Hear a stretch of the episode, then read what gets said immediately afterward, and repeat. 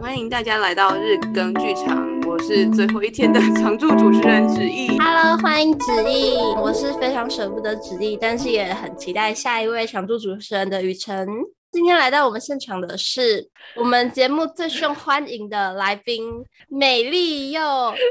又大气的思涵，终于可以为我们介绍一本书了。Hello，大家好，我是思涵。为什么我不知道芷逸今天是最后一天的？我突然有点感伤，我 突然有点感伤。我想说，哈，有一种有始有终的感觉啊！就是第一第一个也是思涵，然后又用思涵做做一个当结尾。那是有始有终。谢谢你，谢谢你。啊啊！我现在感伤之一袭来，三秒落泪。不要！我讨厌你。好啊，我们回归正题。今天这本书是什么？大概是时间在煮我吧。张希的最新的一本散文加一点小说，这样子。嗯嗯嗯。嗯，我还有看到张希蛮早期的书，到现在这一本，我觉得他的写作方式跟表达的情感都有显著的提升，所以我觉得这一部是蛮成熟的作品。就是虽然他不乏一些生活上那种鸡毛蒜皮的小事，甚至是。前人可能有说过的一些话，但是他用他自己的感情跟文字方式来处理，我觉得有一种从旧的老酒却有新的味道这种感觉。我觉得他要写出他自己的感觉，难怪就是他是畅销排行榜的前几名。好，我先说我为什么要推荐这本书好了，因为刚好在二零一七年的时候看了他的另外一本书《你走过了我的时间》，因为我是一个买书蛮。喜呃，蛮会先看封面的人，就是我觉得封面一定要好看，我才买得下去。反正就是封面是第一个，然后内容也要好这样。因为张西他在表达文字或者表达他的情感的时候，我觉得他有一种日常感，然后那个日常感是会让我觉得。很贴近生命的感觉，所以当时我在看到这本书的时候，我就是二话不说，直接把它就是买回家这样。然后当然在看的过程中，我也蛮同意芷逸刚刚讲的，他的写作方式或是他情感的投入都有比之前在更浓厚嘛，可是那个厚度又不会让你觉得太过于煽情。然后我反而觉得，就是因为那些很鸡毛蒜皮的一些日常小事，而让我是也会开始反省，说我的生活或者我的人生好像也跟他有一些重叠的事件。那我是怎么面对跟怎么处理的？这样，这本书在讲的，你刚刚说细碎的生活小事，是他记录生活中的事情，然后以及他的感受嘛？嗯嗯嗯嗯，蛮多他都是会从这些事情出发，所以我觉得好像当一个作家嘛，或是一个所谓创作者，他好像要对生命嘛，或是生活中的很多事件的发生，其实蛮敏感的。所以有的时候，其实像我们在舞蹈创作上，也会蛮多灵感，或是蛮多创作的动机，都是因为可能我今天在就是生活当中遇到了某一个人。他说了某一句话，或是哎，我可能生活都一直是规律，都是这样。可是突然我看到我某一天桌上的那个东西，然后我开始去想他的背景、他的故事，而我开始有了这个创作动机。所以我觉得好像都是对生活有一定程度的敏感，所以他才会对这些事情他有想要记录的冲动，或是有情感的付出。我也蛮认同这样的说法。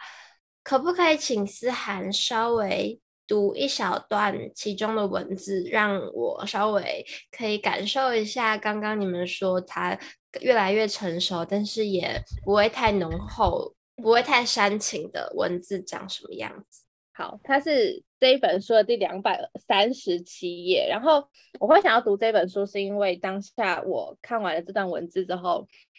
反正我那天是在草原上面看这个 文字，然后看完之后就是蛮感动，就直接传给了我的朋友。这样，我先读。好，这这个的题目叫做“关于自在”。然后他说，有些事情不说，不是因为难以启齿，而是因为不想解释。偶尔它会被看成秘密，事实上也称不上秘密。常听见有人说。懂你的人就不必解释太多，我反而觉得有时候解释会特别需要出现在懂自己的人、自己想要珍惜的人面前。我愿意说，表示我珍惜你，我信任你，自在的感觉是，我不说话的时候，你明白我；我说话的时候，你也明白我。然后我当初会。戴牙套很难，我真的是要疯掉。好好，这个等下再说。然后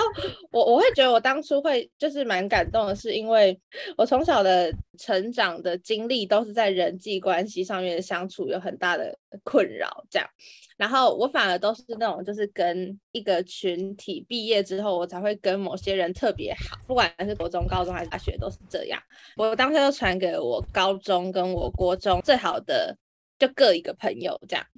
然后反正就是，我就我就跟他们讲说，谢谢你们陪伴我，就是这么长时间以来，就听我乱七八糟讲一堆话，或是就算我们什么都没有讲，可是你们还是陪伴在我身边，这样。就我当下就不知道为什么，我就突然很就有满满的对他们两个的感谢，所以我就觉得，我好像看这本书的时候，我其实一直会反思或是反省我这一路怎么样走过来，然后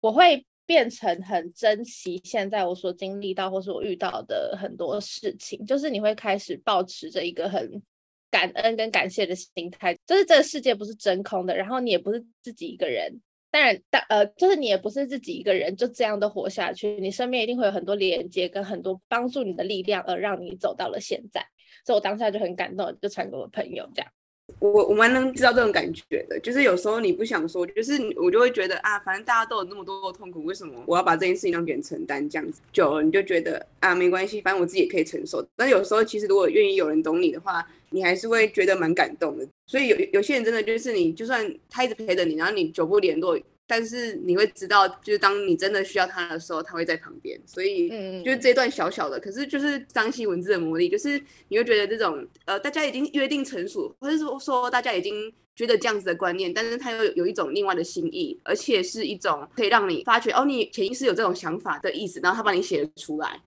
嗯嗯嗯嗯。然后戴牙套真的很困扰，我现在要疯掉。嗯，没事，我讲对对。对，刚戴两天吧，我昨天还吃止痛药睡觉，因为真的太不舒服。讲话应该还好吧？有很严重啊？你念书的时候蛮还是蛮好听的。嗯，谢谢。我比较期待会听到比较闹红的声音，结果没有，没有到很闹红，我没有很闹红。我想说，完美的思涵终于有一点点小小的缺陷，结果还是没有。我很克制，不要他让让他很闹红。哎，为什么他的书都跟时间好像蛮有关系的？书名的部分，我是不知道他为什么要取跟都时间有关系，但是我觉得我们人活着或者人长大离不开的就是时间跟空间这这些事情。然后其实舞蹈也是以前呢、某一某一本书包写什么说舞蹈是一门时间加空间的艺术，所以就是我们。也很离不开舞蹈，也很离不开在处理时间跟空间的事情。然后我觉得，因为他是一个蛮看重过程的人吧，那过程这件事情，他就会变成他是有一个时间点连续片段累积而成的一个一段。我要叫路吗？或是一段就是旅程这样，所以他不会只注重结果这件事情，我得到了什么，而是他比较在意的是那个点滴累积下来的痕迹，跟点滴累积下来的那个所谓他一步一步走过的事情。所以我会觉得他好像会取到时间，其实我觉得这个名字蛮聪明的，因为时间就是一个很抽象，但是又是大家都在经历的事情，这样。诶，思涵讲好好哦，但是 我觉得，我觉得好像，但是我是看他在，他是说他是有一天就在煮东西，然后他就突然就是想到说、嗯、啊，可能大概是时间在煮我吧，这样子，因为那时候好像就是有读者就是问他说，哎，你这一个书名跟时间煮雨这首歌有什么关系？他就说哦，没有，就只是刚好有一天我突然在煮东西的时候看到一缕白烟这样浮起来，嗯，这样子，呃，就是然后他就觉得哦，呃。他就突然联想到这个这这个书名这样子，但是我真的觉得思涵刚才就是帮他诠释的也是蛮好的。嗯，是，这是我的解读，就是我认为就是去时间真心蛮聪明，我的想象。哦，你是说小雨的意思是指说，因为他之前那一步就是什么，你走慢了我的时间吗？还是什么？对啊，他感觉就会想到，嗯，对时间有很多的特别会去想这件事情。哦，我觉得你走慢了，我的时间也很好看，因为他就是在讲他那个时候去，应该说到处借住，就是他是到处寄宿，然后就是也是环台这样，然后他那时候也是就是很意外，在网络上问说，就他什么时间点可能会到哪里，他需要谁提供地方给他住，可是我们都知道其实。好像自己一个人要出去，他也需要一点勇气，但同时就是对安全这件事情也会有很大的焦虑。这样，他就说他在一路上都遇到非常多的帮助，跟对他很好、很善良的人，就是让他开始在想说，他到底为什么平常的生活都要这么样。冲刺冲刺，而没有去发现身边很多很美好的事情。我在写我们这一个日日更剧场的抬头，就是介绍的文案呢，觉得我们做的方式就是很像《聊斋志异》啊，就是把人抓过来，不是啊，就是旁边摆个东西，然后就请别人讲个故事。就想到张西的一个什么故事工厂，哎，忘记忘记他的名字，也是就是到处请别人讲一个故事。反正就是遇到，然后跟他有一个生命的交流，讲一个故事，就把它写下来。我就觉得，哎，然后我们现在做的事情其实也是差不多，我就觉得就是一件慢字的记录，也蛮有意义的事情。我觉得跟别人交换故事是一件很很有趣的事。聊斋之意还有给人家水喝，我们甚至没有水喝。我们还说，哎，你要自备什么麦克风没有啦？我们就是就是什么都要自己。我们就是任性的接受，像江西一样没有啦。我们就是接受大家的美好意，然后坐享其成。好坏，好好好多感谢哦。是，好像那个刚刚讲那件事情，有点像前几期瑞奇又跟我们分享他出国，或是他在国内，不管是去沙发冲浪住别人家，还是就是路边拦车，都是需要。接受很多陌生人的好意，慢慢慢下来，因为你要拦车，你不一定就是可以马上找到一台车，你可能需要一些等待，然后你需要一些微笑，那你需要付出你的故事跟你的笑容跟你的，就是我觉得某种程度上是要接受那个未知，哎，因为如果你今天真的一整天都拦不到车内，你要怎么办？但你又不能抱持这个想法，你就只能真的很。活在当下那一刻，就是你现在想要干嘛，然后我现在在做这件事情，但我不在乎那个结果。嗯、当然，我是当然是我是有意识的，希望我可以拦到车。但如果真的没有的话，我又要怎么解决？就是我觉得那个活很活在当下那个过程的感觉，其实他要很勇敢的去面对那个未知。回到刚刚你分享的那一个片段，他说很多时候我们都觉得。很熟悉的人，就是应该要我不解释你也懂我。我觉得 在感情上，其实还蛮多人会有这种任性的，就觉得你为什么猜不到我就是想去哪一家餐厅呢？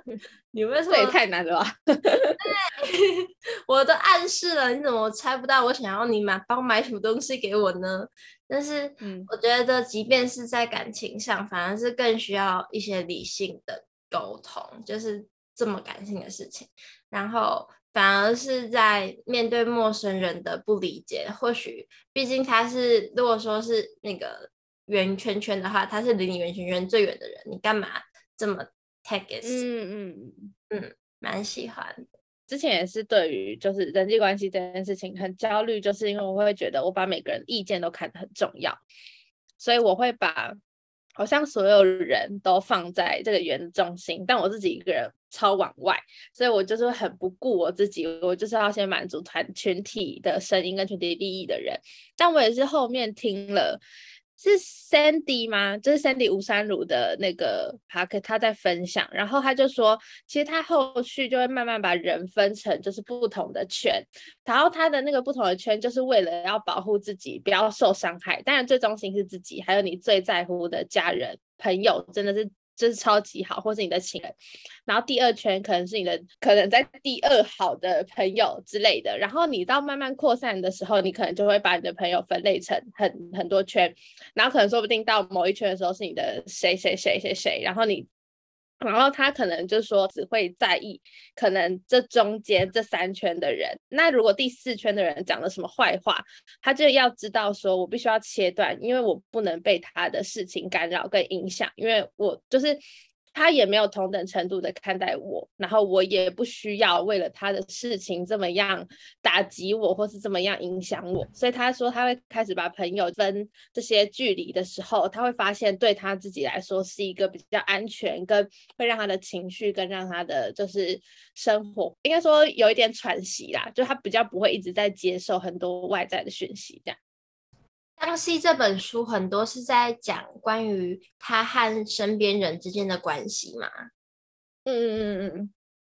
还有一些对生命的理解，我觉得一些很日常的小事情，他的小他的经历，然后你都会觉得好像在跟读者对话的感觉。他也写了很多像刚刚子怡讲的，你可能只是在想的某些。观念跟想法，然后他透过文字在帮你叙述跟描述的时候，你就会觉得有一种被拥抱的感觉，就是那个温暖的感觉是，对他，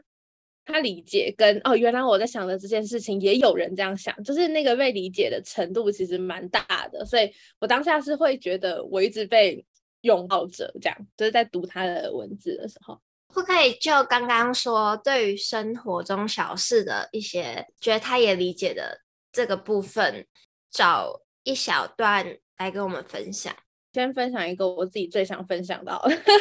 可能跟雨辰的提问没有关系，但是这是我自己最想分享。它是第一百三十六页的暗处与凹折，然后它的第一句话就让我这样哇，就是重击这样。好，那我现在先开始念。他说：“人是足够聪明到能够避开自己暗处的。”这是为什么一直觉得诚实疼痛又珍贵。我们不可能在所有人面前展现完全真实的自我。每个人都有许多面相，但必须要拥有的是那一份诚实，是用自己的任何一种语言说出的任何一句话，我都能够负担。然后这一这一段其实蛮长的，那我直接跳到最后好了。他说：“活在人群里就会有暗处。”但是每个用不同的姿态相互对待时，必然的凹折。我并不介意，因为我也有，而我也会害怕那里面某一天会养出怪物。那些是真实的。如果谁始终提着漂亮的眼神，始终从容优雅的说话，而我却看不见他心里的皱褶，听不见他言语中颤抖的部分，我想我没办法喜欢对方。把暗处的自己翻出来很难。但那是生而为人重要的气味，无论谁有能力嗅到什么，都不代表他具有评议的资格，包括我们自己。好，然后我会想要分享这一段话，是因为好像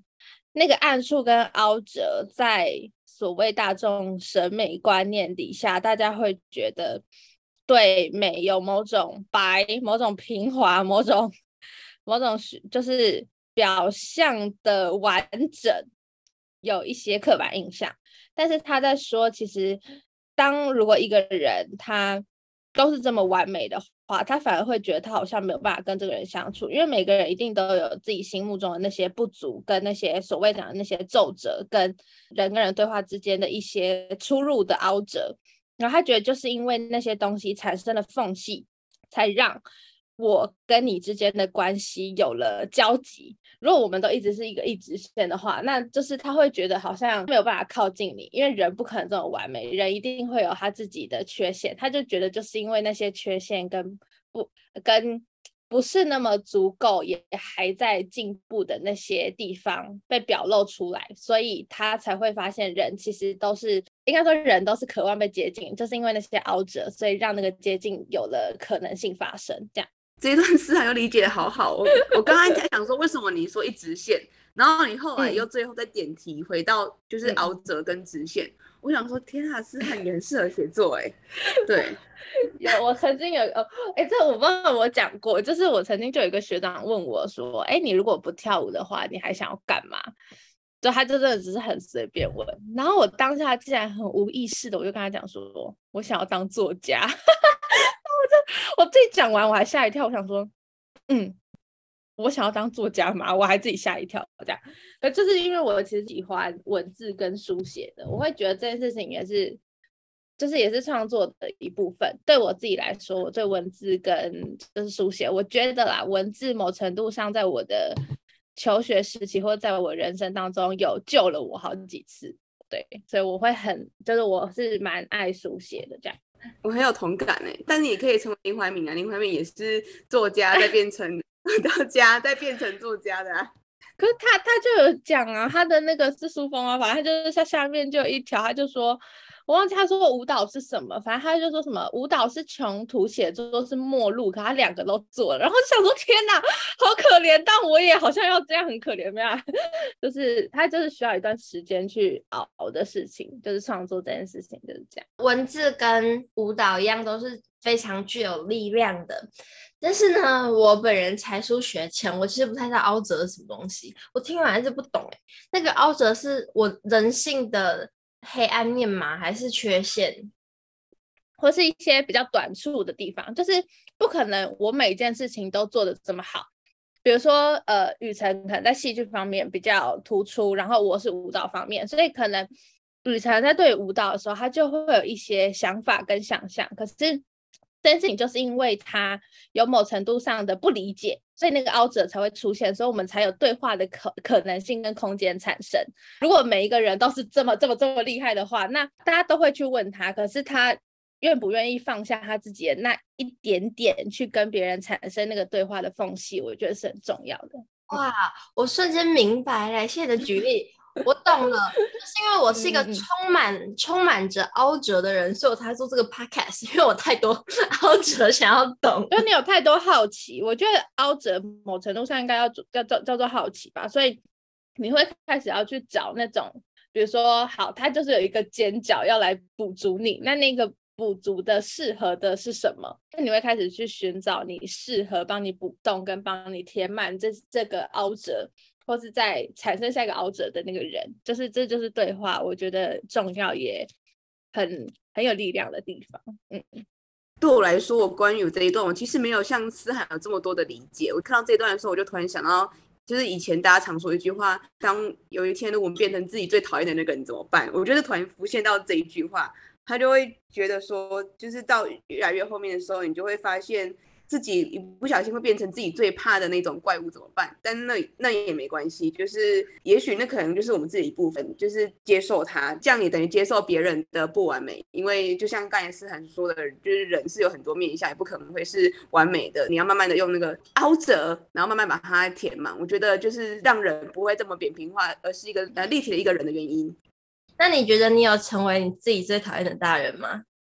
已经慢慢往这个方向迈进了，然后到最后面，到时候你就不会讨厌，然后你就会觉得，嗯、呃，这个感觉就是一个正常的大人，想法就会改变，然后你就不再讨厌那个样子。以前会觉得要很尖锐的去坚持一些想要坚持的事情，然后但是那时候我觉得就会反而过来刺伤自己，所以我就有时候变得圆滑，变得圆融，不是一件坏事，让我们生活可以。变得更顺遂一点，毕竟人就是会想要往比较轻松的道路迈进。但是我觉得还是不要成为自己很讨厌那种人就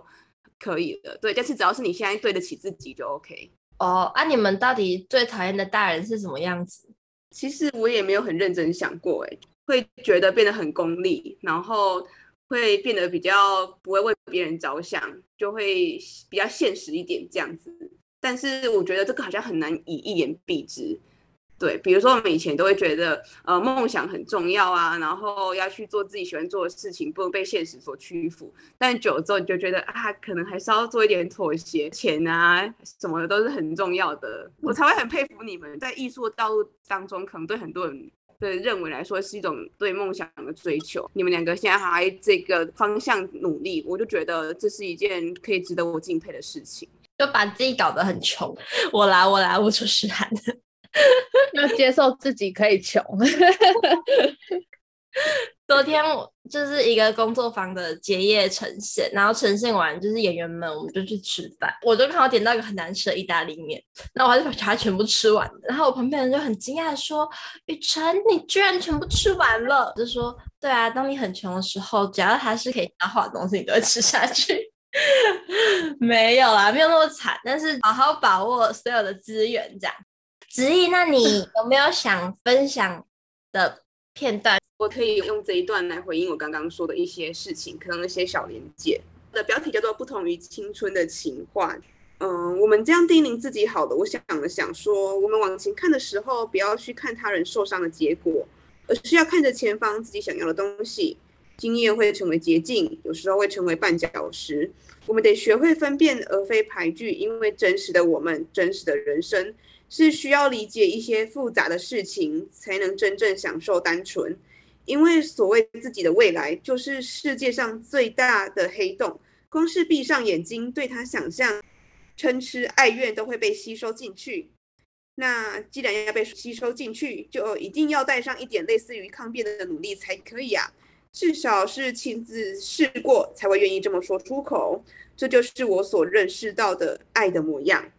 他的意思是说，就是我们常常会说啊，别人的经验让自己可以少走远较远的路，有时候不一定要走别人犯错过的道路，会让你比较轻松。但是有时候，如果你一直这样子做的话，你会不知道怎么前进，反而会成为你的绊脚石。所以我们必须要真实的去享受人生，了解一些复杂的事情。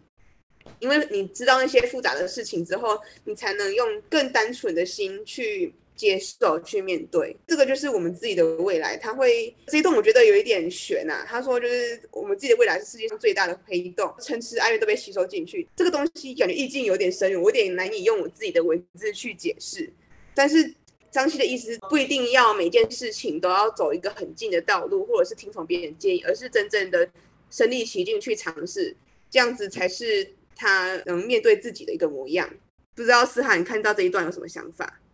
就会开始想到我以前是一个很会给别人意见的人，比如说我看到一个人要跟我走，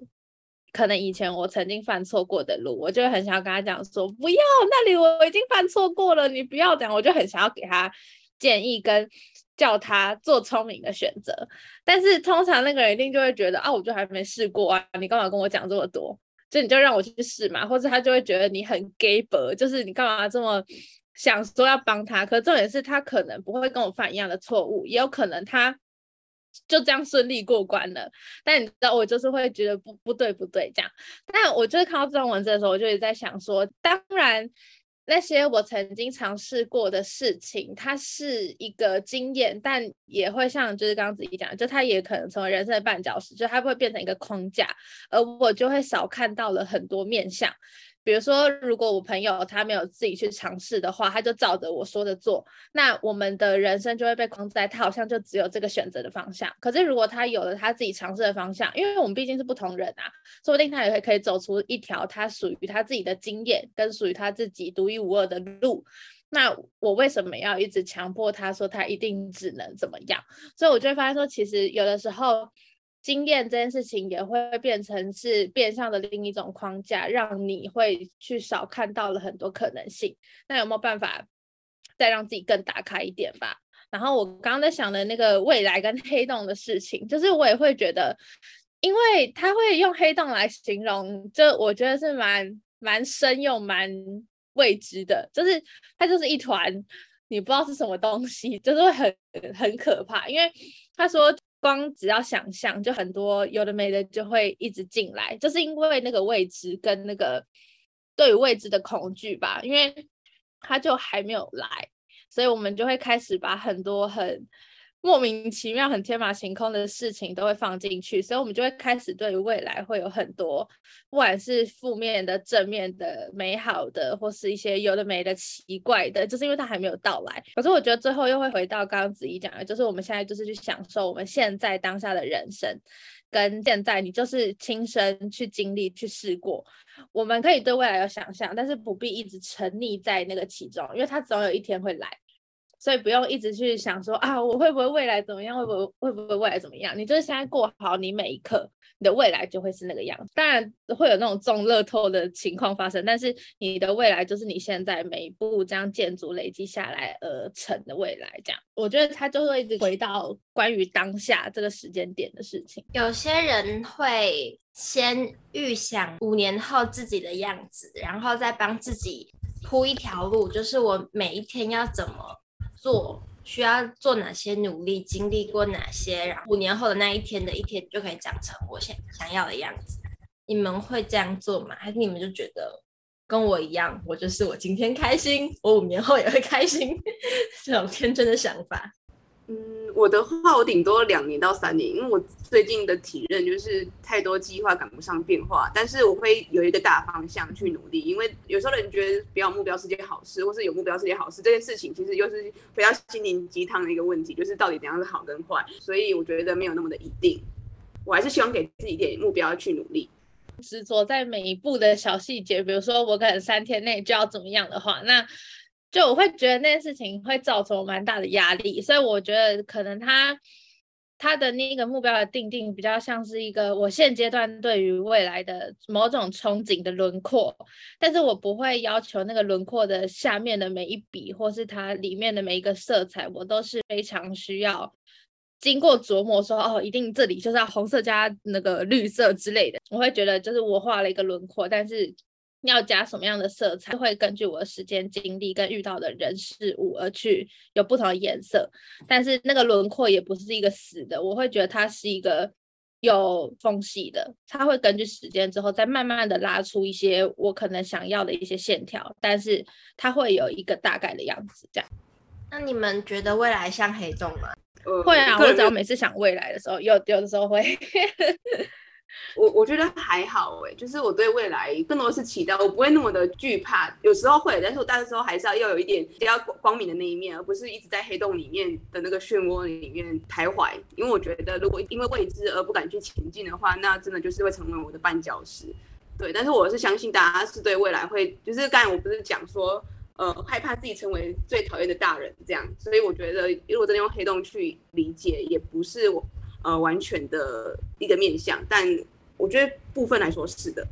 因为我刚刚就突然想到一个，好像我忘记之前有听到一个故事说，就是有一个人非常害怕他的影子，就是他只要回头，还是会看他的影子，他就会觉得很可怕，他就会选择躲到一个暗处，因为这样影子就会消失，就蛮有趣的。就就是他又很喜欢阳光，但是有阳光的时候，他就一定会有影子啊，就会让我想到，就其实不会每个人都只有关于。光明，或是关于正向的那个面向，后面一定都会有所谓像刚刚讲比较类似黑洞，比较负面，或是他比较内心比较暗处，比较不愿意被发现的那些皱褶产生。可是也是因为有光明，才有那些黑暗；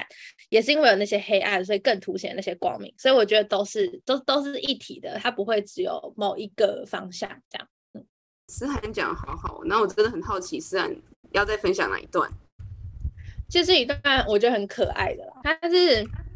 一百二十二页，题目叫做 Lemon Tree。我先讲它前面一点点好了，我大概简述一下，就是他说他以前小时候有去一个舞蹈教室学跳舞，是有一次他的成果发表会就是要表演苏慧伦的 Lemon Tree，这样他就说我的任务很简单，就是跟大家一起跳舞，跳着跳着我要去后台换上柠檬妆。然后大家继续跳舞的时候，在周围走来走去，让画面增添丰富度。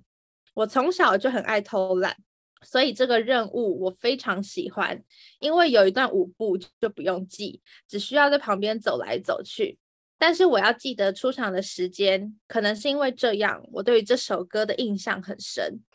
回家的时候无意间听到这首歌，好怀念。小时候很多看似没什么的小小事，默默地帮未来的自己填上好多可爱的记忆。还有啊，当时觉得能当一颗柠檬是一件甜甜的事，现在才听得懂，这是一首酸酸的歌。然后我觉得，我想要分享的是，好，除了它，我觉得它很可爱之外，就好像也会回扣到刚刚子怡前面讲，就是小时候好像我们都会做很多很可爱的梦想，跟很可爱的幻想，就会觉得啊，我长大是什么样子啊，或是哦，我现在怎么样，我以后想要，就是会有很多我的志愿。但你会发现，就是随着时间的经历，你好像再回去看那些小时候的记忆，或者再看那些小时候你曾经经历过的事情，你会发现说。他好像都无意间的让现在的你有一些成长的变化的想象，就是啊，原来我这样走过来了。这是我读这本书很大的一个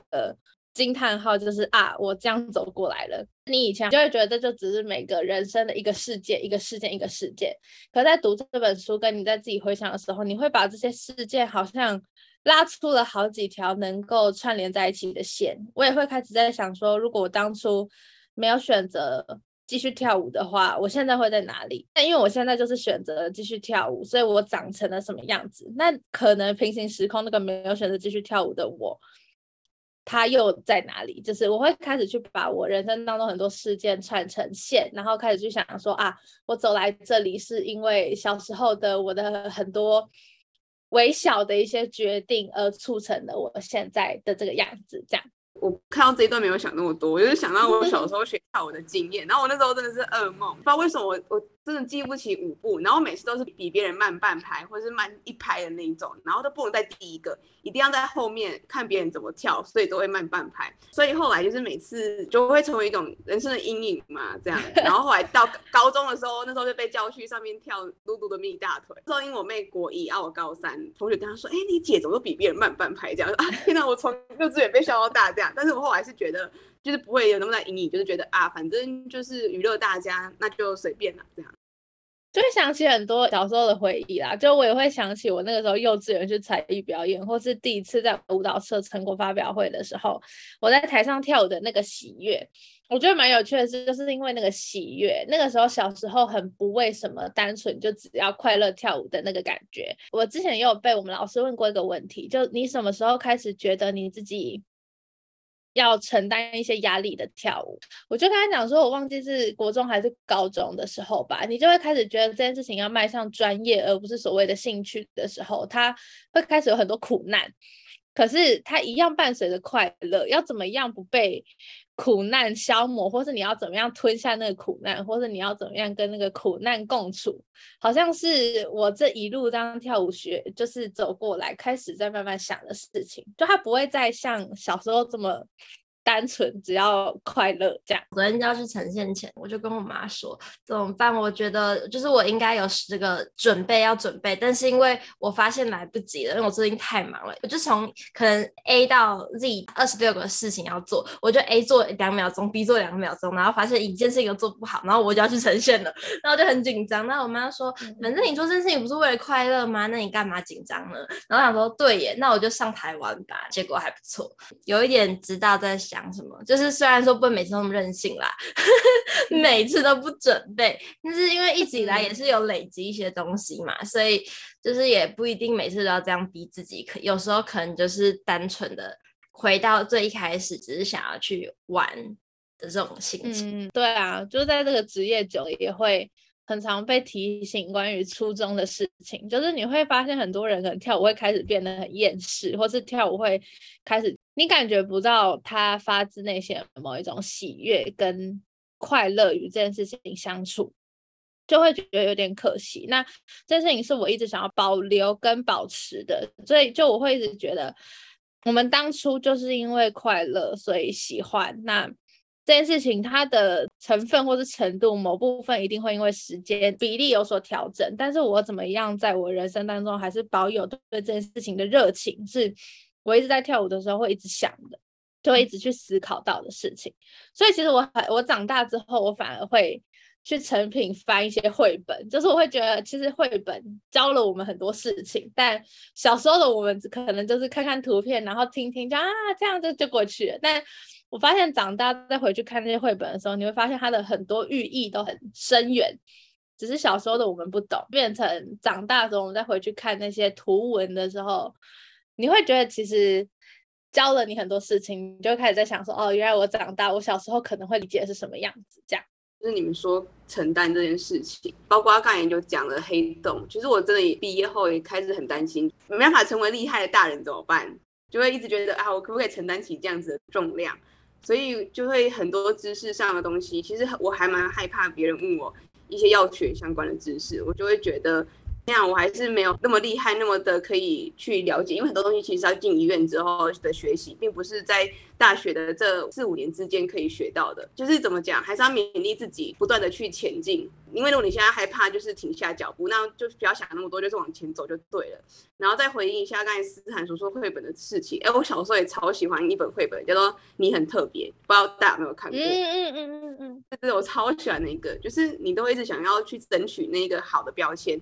但是到最后，你会发现有一个人，他是身上是没有任何的贴纸跟标签，他就是完全不在意别人怎么想，他就是做自己，所以他身上不会被贴好跟坏的标签，没有任何的重量去需要承担各种重量。我之前有一个朋友就用了《你很特别》这个绘本编了一首舞，因为他也是，他就也是在想说，他一路以来是一个承担蛮多标签的人，然后他请的舞者也是，就反正他们在那个时候的过程当中讨论了很多关于社会框架跟他一路以来对于自己的想法跟别人认为他是什么样子这件事情。对，然后他最后就是用这个编了一首舞，也是因为他看了那个绘本之后，他非常的有感触，这样，所以我也很喜欢这个绘本。我想问哦，刚刚我就跳走了。我刚刚那首歌《Lemon Tree》，他在讲的酸酸的、孤独的感觉，在酸甜苦辣咸里面，我很喜欢酸，但是生活上的酸却是隐隐的不舒服的存在。我不知道你们怎么想这个味觉。哦，那我先讲好了。其实我是一个很喜欢喝酸的人。对，我喜欢吃酸，也喜欢喝酸，但我不至于到可以直接啃柠檬的那一种人。对，然后我觉得酸在我的人生当中占了蛮大一部分的比例，就是我会觉得我人生一直是经历很多酸的人，就是没有很顺遂，但我反而就是因为那些酸，才让我发现要更珍惜你现在可以得到的事情，因为我会觉得我可能从小就不是那种会特别被老师觉得很棒的学生，所以我会觉得就是在那些，然后我又是一个很爱出风头的人，我就会觉得我已经做这么多了，为什么老师你都不给我机会？这样。我觉得那不到苦，但是我觉得那个酸是跟自己心里某种过不去的那个，在那里就是前前后后的那个感觉。比如说拉筋经历的酸，人生走过的酸，然后你在纠结的那个酸，我都觉得就是因为那个扭曲而让我有了一些不同的姿势去看到一些我可能原本很一意孤行的一些想法吧。就我觉得好像因为那个酸，所以让我可以变换一些角度去看这件事情。现在会开始这样想，就是不见得那个要承担责任或是得到所谓老师爱的那一个人，他就不用付出啊。他说不定要比我们付出的更多。那为什么我要去不喜欢？是他得到这个名额呢，而不是去想说自己还可以怎么样去努力。那那个酸是怎么样造就我再有下一步的决定跟下一步的动机？所以我会觉得现在酸反而是我试着在跟他共处跟去想要享受的事情，但我觉得我不会到不喜欢。好喜欢这个充满 正能量的酸。